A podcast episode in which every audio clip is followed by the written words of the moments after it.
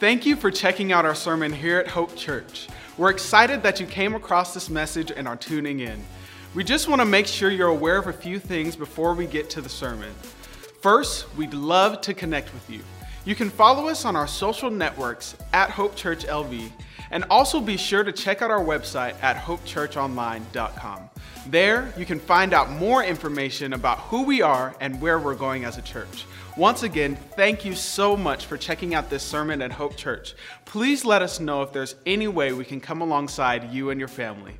Enjoy the message. My, my, my, my, my, my, my. So good to see you. Mm, it's so good to see you. My, my. My Lord, my Lord, my Lord. Sometimes that's all, that's all you can say. Man, God is good indeed. Amen.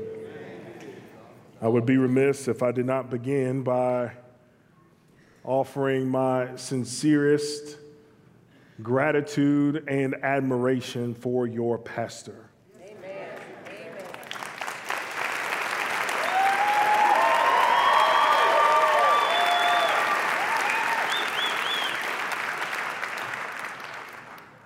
I never imagined I might meet a diehard Alabama fan who's pastoring a church in Las Vegas.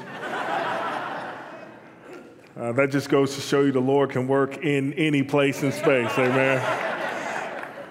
but, brother, I am so honored that you would look a young brother in the face and believe in him, that you would give me the trust and instill that trust in me to address your flock, and that you would be a pastor to me uh, just by being who you are. And so, brother, I'm grateful for you. I'm grateful for you.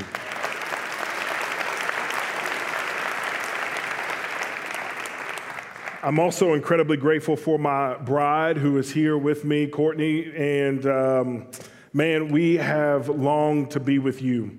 And uh, word of your faithfulness, much like the Thessalonians in Thessalonians chapter 1, word of their faithfulness had spread so far and wide that Paul, everywhere he went, it felt like he was hearing about them. And I feel like even where we are in Memphis, Tennessee, word of your faithfulness has reached our ears.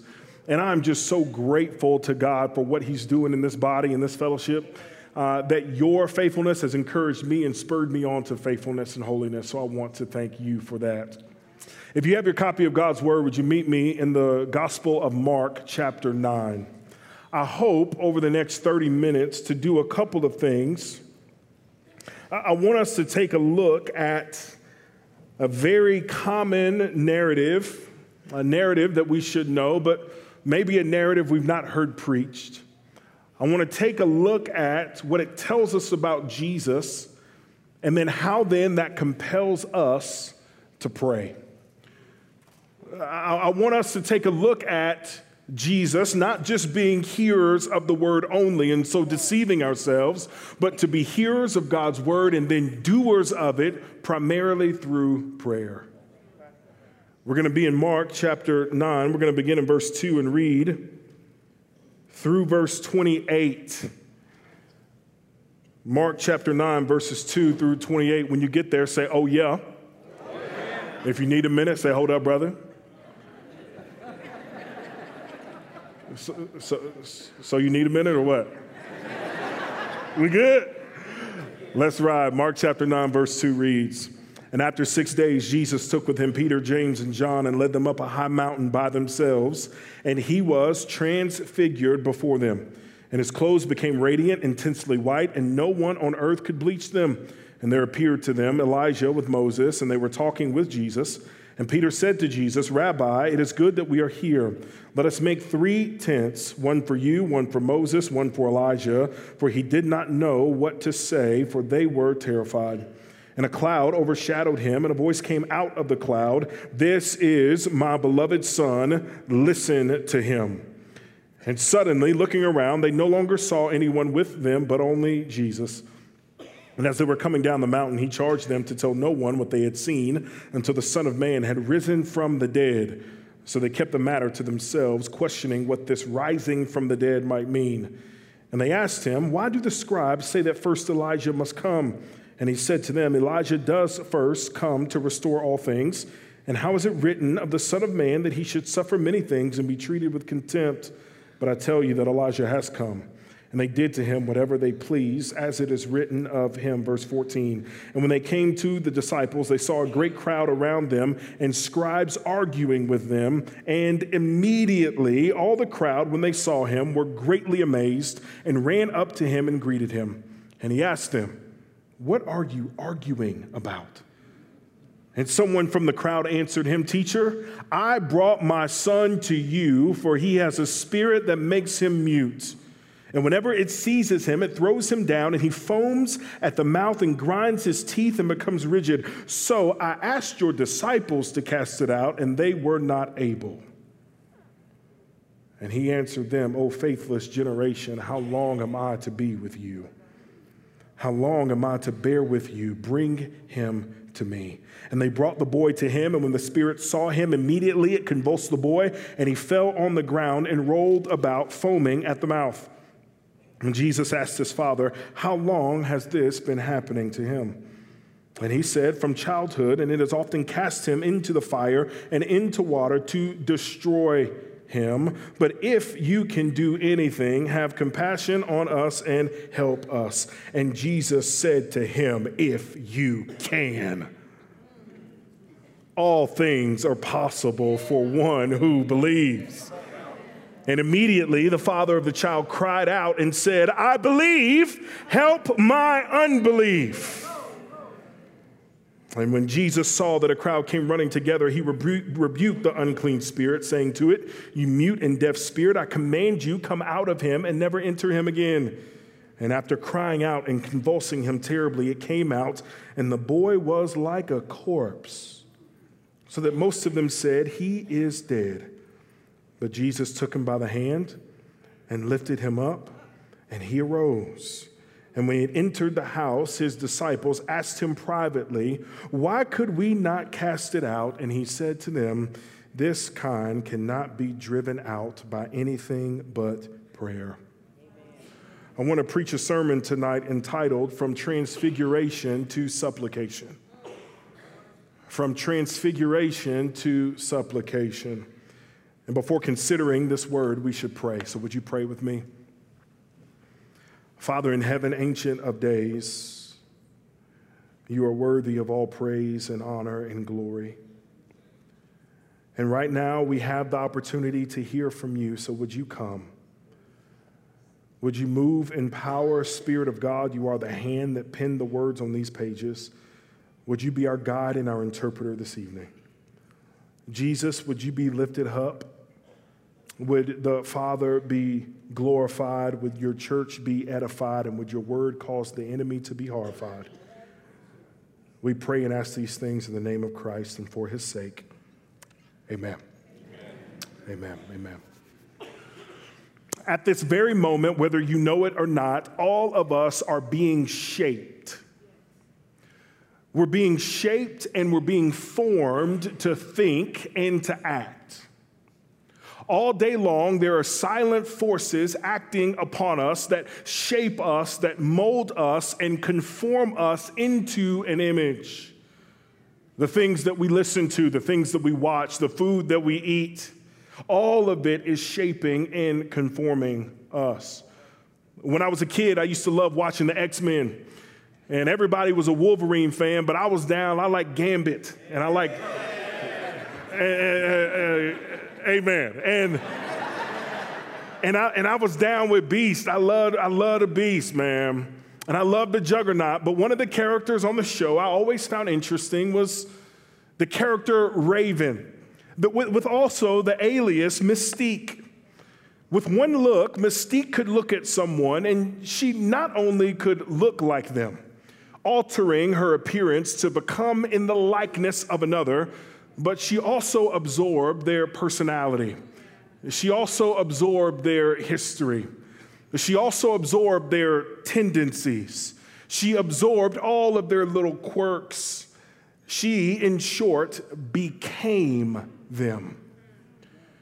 What it means to be a Christian is to be like Jesus, a tiny Christ. which means that the aim of the Christian life is to become like Jesus. Now, that sounds real easy. Start walking it out a little bit, and you realize it's really difficult. But one of the ways in which we are conformed and we're shaped into followers of Christ is through prayer. One of the main ways we become like Jesus is through prayer. Soren Kierkegaard, who's a famous Danish philosopher, speaks of prayer in this way. He says, Prayer does not change God, but it changes him who prays. Now, I like that. Now, I suspect if you're here tonight, one of the reasons that you come to church is because you want to change.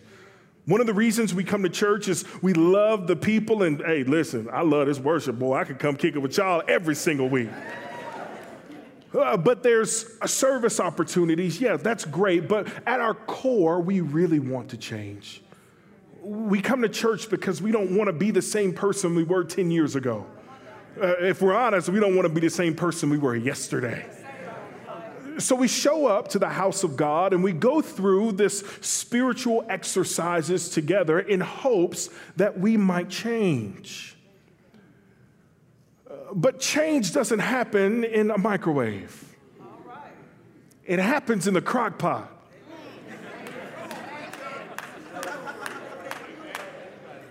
Now, I'm, I'm trying to understand my audience a little bit, but I just need y'all to go with this country boy somewhere real quick. I, I, wonder if you've ever been in the kitchen making greens. And, and after you've cut your greens up, you've thrown them in the pot and you've seasoned them a little bit, you gotta let them steep. If you wanna cook okay greens, you leave them on there for about an hour and a half. If you wanna cook decent greens, then cook them for about two and a half hours. But if you want to cook some green greens,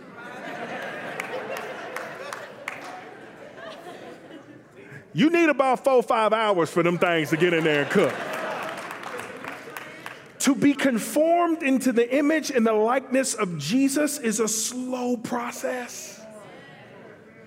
But one of our main instruments to do that is by prayer. So, how do we increase in prayer to the point where it sparks internal revival inside of us? In short, how do we become like Jesus? I've got two points for us this evening, two points, and that's it. And the first thing we must do in order to become like Christ is we must behold. Uh, the narrative here in Mark chapter 9, verses 2 through 8, compels us first and foremost to behold. To behold means to look. To look means to gaze upon, to fix all your attention upon, to take it all in. To look and to behold is to focus so intently on this one thing that you forget everything else. Jesus is transfigured sloughing temporarily off his earthly body and re- being revealed in his heavenly glorified state there before Peter, James, and John. And there, in his glorified state, the first thing that this state compels us to do is to behold, to see, to truly see the power of Christ, to truly see the God man, and to truly see that this is the Son of God. Now, there's a few superlatives in here that we got to look at in order to fully understand what God is doing through this narrative.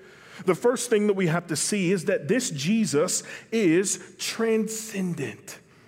You immediately realize that he is high and lofty and lifted up, that he is completely different from you. If you, if you read this in verse 3, you see that his clothes became radiant, intensely white, as no one on earth could bleach them. Grandmama can't bleach clothes this white. He was transcendent. This person, this man, is divergent from human frailty. He is the resplendent God man. He is not like you. It reminds me of another narrative in Isaiah chapter 6 when Isaiah has a vision of Yahweh. And, and he says, In the year that King Uzziah died, there in Isaiah chapter 6, verse 1, in the year that King Uzziah died, I saw the Lord sitting high and lifted up, and the train of his robe filled the temple. And around him flew seraphim. Each had six wings, two to fly with, two to cover their face, and two to cover their feet. And they cried back and forth to one another, and the, uh, saying, Holy, holy, holy is the Lord God of hosts. The entire earth is full of his glory. And the foundations and the thresholds shook, and the temple filled with smoke. And Isaiah says, Woe is me. Uh, now, sometimes I need to take the biblical language and translate it into something I can understand. When Isaiah says, Woe is me, what he is saying is, I'm finna die.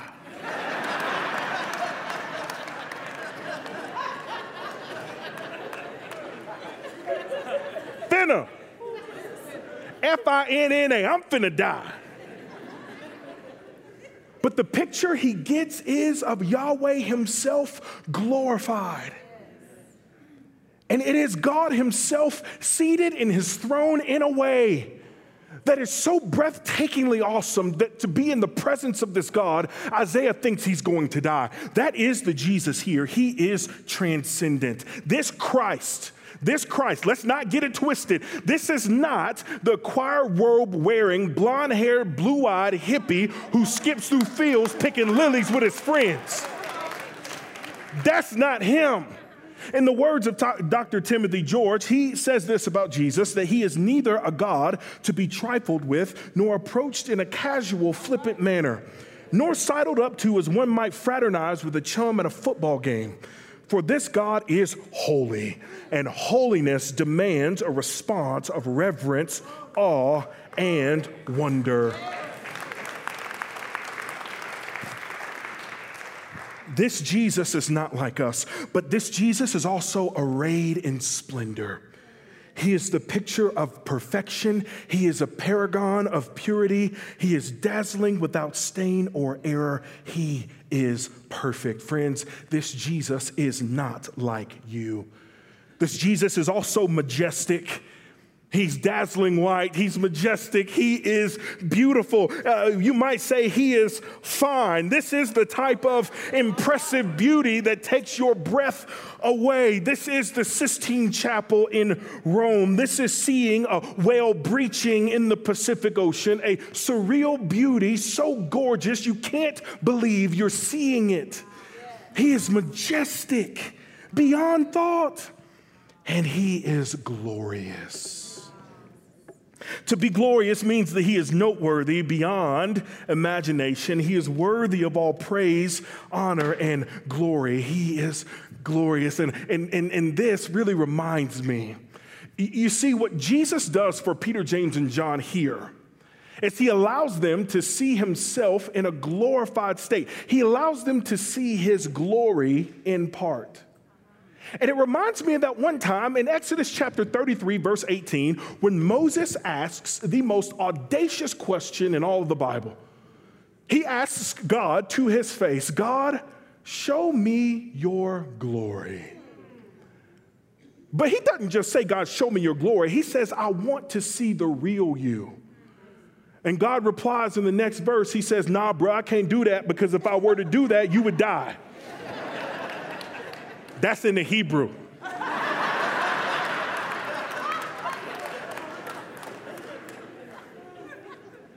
But God says, I won't show you my glory, but I'll pass my goodness by you. Uh, what Jesus allows for them to, do, to see is a glory that even Moses didn't get a chance to see, which is the Son of Man, highly lifted up. He is glorious, he is worthy of honor, and he allows their faith for a moment to be sight. Friends, we must gaze upon this Christ. And when we gaze upon this Christ in the scriptures and through prayer, we begin to look like him. And the main way we do that is prayer.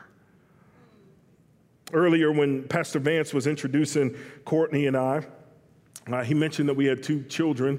Uh, I realized uh, in half an hour ago that my bio's not updated because we actually have three children now. And uh, uh, our youngest son, his name is Boss. Um, and back in May, he was a month early, and we had an unplanned, unassisted home birth, okay? Um, when he was born, he was not breathing. So I could not get him to breathe. I'm, I'm shaking him, I'm rubbing him, I'm suctioning uh, with the little bulbous thing. It's got a proper name, but it's the little bulbous thing. Y'all know what I'm talking about. and I'm trying to get him to breathe. I can't get him to breathe. Courtney, she's cool as the other side of the pillow. She's over there, you know, she's fine. Me, I'm freaking out. Well, the ambulance and the paramedics, they come and they take my son and they take Courtney to the hospital. And when he walks out of the house, I don't know if he's alive or if he's dead. And I'm fully prepared, I'm fully prepared to pray the prayer that David has to pray after his son dies, to pray the prayer after Job loses everything he knows, maybe even praying the prayer of Abraham, who reasoned that God could raise his son back from the dead. I was fully prepared to say goodbye to my son, but still somehow find a way to praise God. Uh, a couple hours later, we find out, I find out that he's breathing, he's fine. Um, he is uh, almost 30 pounds and he's eight months old, so like he eats good. but but I, but I say that to say sometimes God allows us to go through really difficult circumstances to get our attention in ways we wouldn't normally be able to have our attention gotten. I had to be shocked in a way to be able to do this very thing that God is calling us to do. I want you to know that everything about the transfiguration is passive. The transfiguration happens to Jesus. Jesus is not the actor in this narrative. This is happening to him by God the Father.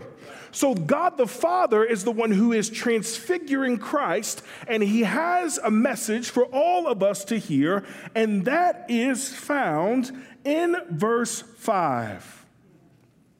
In verse 5, he says, Peter says to Jesus, Rabbi, it is good that we are here. Let us make three tents. Peter thinks that the end of the age is coming, that God is coming to restore and sit on the earth as a ruler. He thinks that day is today. In verse 6, for he did not know what to say, for they were terrified. And then in verse 7, this is my beloved son, listen to him. This is the one paramount imperative we must heed, listen to him. You see him, he's my son. Listen to him. Now, I want you to look at one quick thing. It says, listen to him, right? Peter says in verse 5, he says, Do you want us to make tents? Here's the resplendent Christ. Peter's talking about making tents. In verse 6, for he did not know what to say, for they were terrified. Friends, sometimes we talk to God too much. We just need to shut our mouth and listen. Sometimes we talk too much. We just need to sit and listen to Him. All of the transfiguration of Christ is pointing to the exaltation of Jesus so that we might listen to him. And if verse 2 through 13 shows us the transcendent God man, verses 14 through 29 show us an immanent Savior. We first must behold. The second thing is we must believe. We get next this picture of a man who is desperate. There's no health care in the ancient Near East. So this man comes running, trying to find Jesus. Uh, the doctors can't heal him. The medicine man can't heal him. The town fool can't he- heal him. But he's heard about this man named Jesus and he goes to inquire about him. But he doesn't find Jesus, he finds those who follow Jesus he expects those who follow Jesus to carry the same ministry that Jesus does. Only to find that those who are following Jesus are more interested in their position for their own gain rather than the glory of Christ himself. And so he goes to Jesus. Jesus comes down off the mountain. Hey, what's happening? What's going on? Uh, well, I asked them to cast this demon out, but they were not able. And I want you to look at Jesus' words in verse 19. He says, Oh, faithless generation, how long am I to be with you? How long am I to bear with you? This gives us a clue into their sin. It gives us a clue that they were trying to do this either out of haste or personal gain, as opposed to trying to aid this man out of faith for the glory of God. The disciples couldn't do it.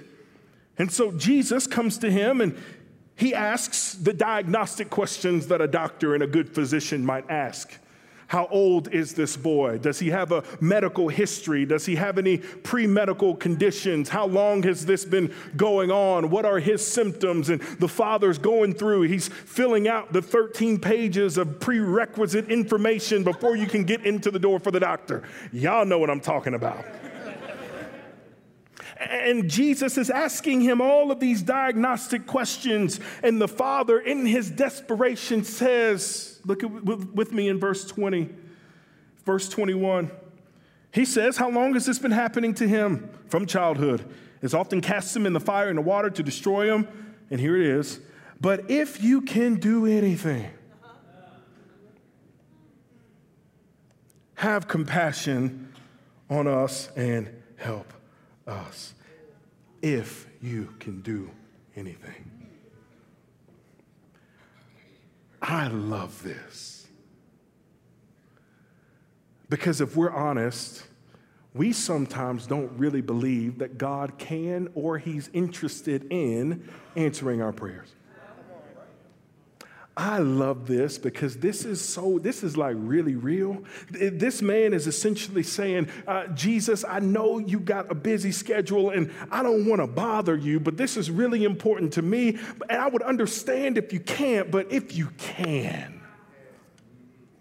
But this father does not understand that this is the God man himself the one in whom all of creation was created by him and through him and for him the one whom all things were made and fashioned for his goodness, the, the one in which, let me put it this way when God creates all of the universe, he does so by an immaterial presence that becomes a material reality, namely his word. God speaks, and all of creation erupts from his vocal cords, hastens to its appointed place, and then sends an instant message back to God and says, I got here on time. I just wanted you to know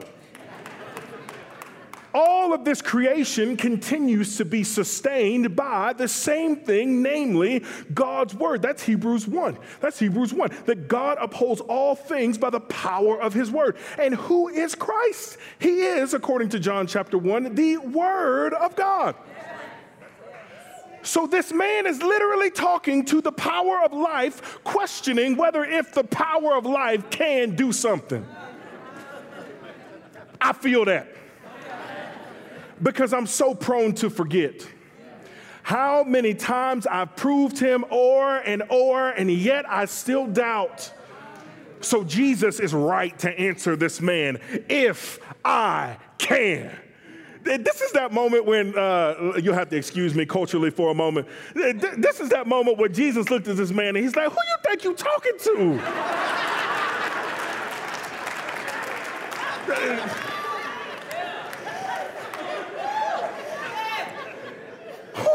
talking to?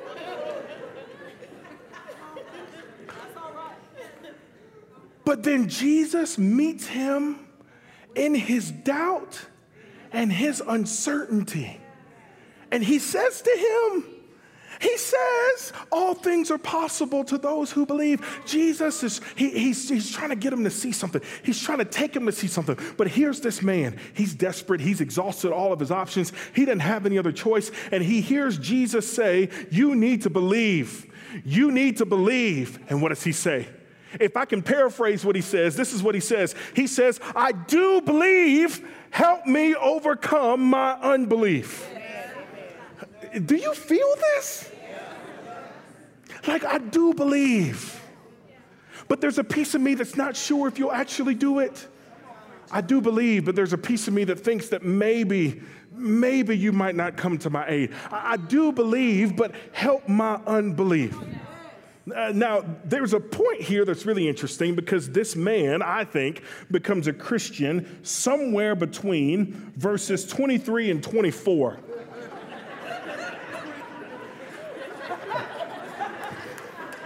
I, I, think there's a conversion here. And it's when he's willing to be honest and to give up the illusion he's got it all together and throw all of his cares on Jesus and have faith in Christ. That is what happens here in this moment. Prayer is not us praying as if we are ourselves holding ourselves up. Prayer is laying a petition at the feet of Christ and then turning around and walking away knowing that whatever God chooses to do with that word is good for our good and his glory.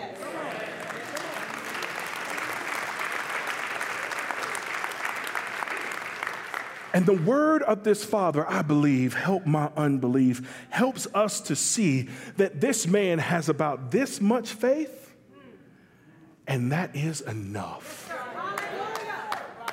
He says, I believe, help my unbelief. Uh, and what he does is he says, Jesus, I believe about this much. I need you to fill the gap of the rest of the things that I lack. And that is where Jesus is proud and gracious and happy to meet us in our lack. I like that this father yields his insufficiency to the all true sufficiency of Jesus. If the first 12 verses of chapter 9 show us that God is, uh, that Christ is completely unlike us, then verses 14 through 29 show us that Jesus is deeply immanent. He is deeply personal. He cares about you in your time of need. And this is a picture of God who possesses the power to transform. The gospel is such a powerful weapon.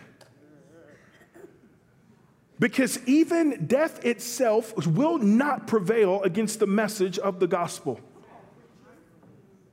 I, I like the fact that Jesus, in his resurrection, looks at sin, death, hell, and the grave in the face and says, Baby, you couldn't touch me if we were in a phone booth.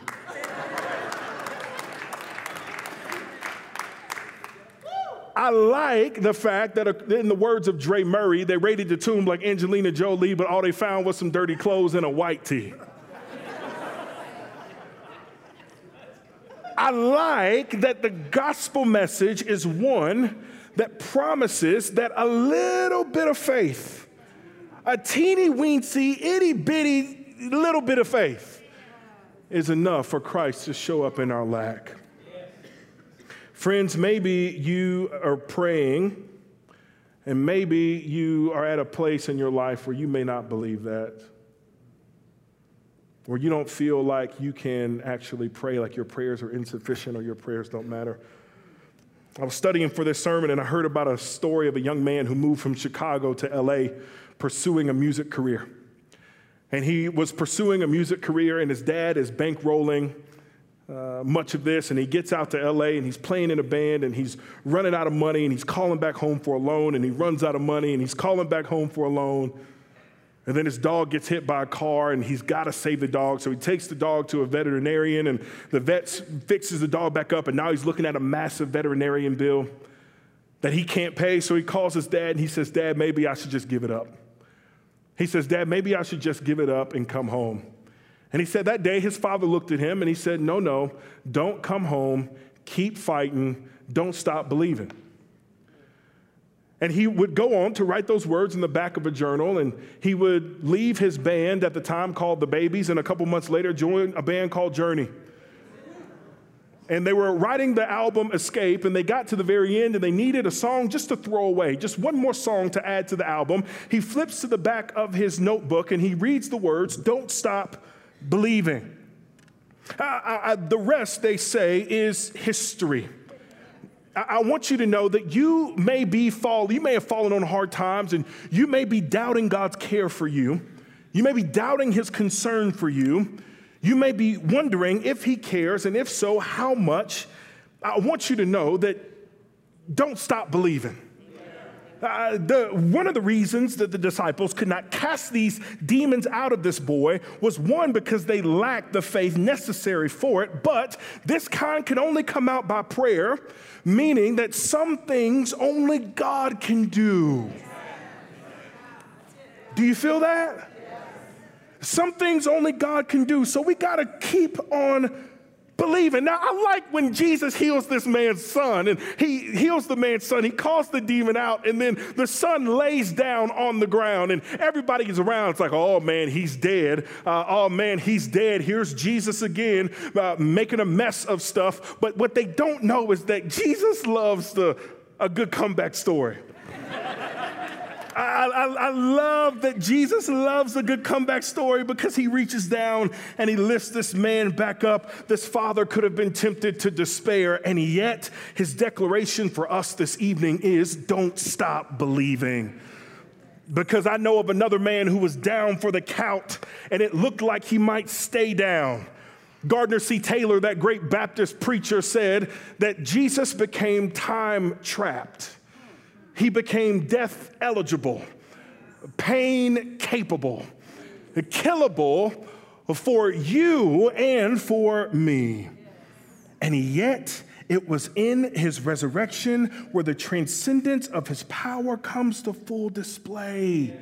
I, I don't know where you are, but don't stop believing. You might have a wayward child here who is not following the Lord, and it may feel like your prayers aren't working. I want you to behold the transcendent Christ and then believe that the impossible is in his wheelhouse. Don't stop believing. You may have a coworker who doesn't know Jesus and you've been working on them for a long time and they seem real far away from God. I want you to know keep praying, don't give up, don't stop believing. You might be here this evening thinking, I just need to hear a word from the Lord. I want you to know don't quit praying, don't stop praying, continue to press in. Behold the bigness of God, behold and believe in who He is. Don't stop believing. Because it is in times of doubt that we must look upon the transcendent Christ and behold his power and his majesty. So, in Awaken, we're here because many of us want to change. How do we change? We behold the Christ and believe. Let's pray. Father, I do thank you for your word. I thank you that it doesn't return unto you void. And Father, I pray that even now, that as it's working in and among and through us, Spirit of God, would you continue that work now as we respond to your word in song and in prayer? Would you call us to a greater vision of you and would we become what we behold? Jesus, maybe even right now there's somebody who doesn't know you. I pray that you would call them to yourself in this moment. Lord, we love you. It's in your name we pray. And all God's people say it. Amen. Amen.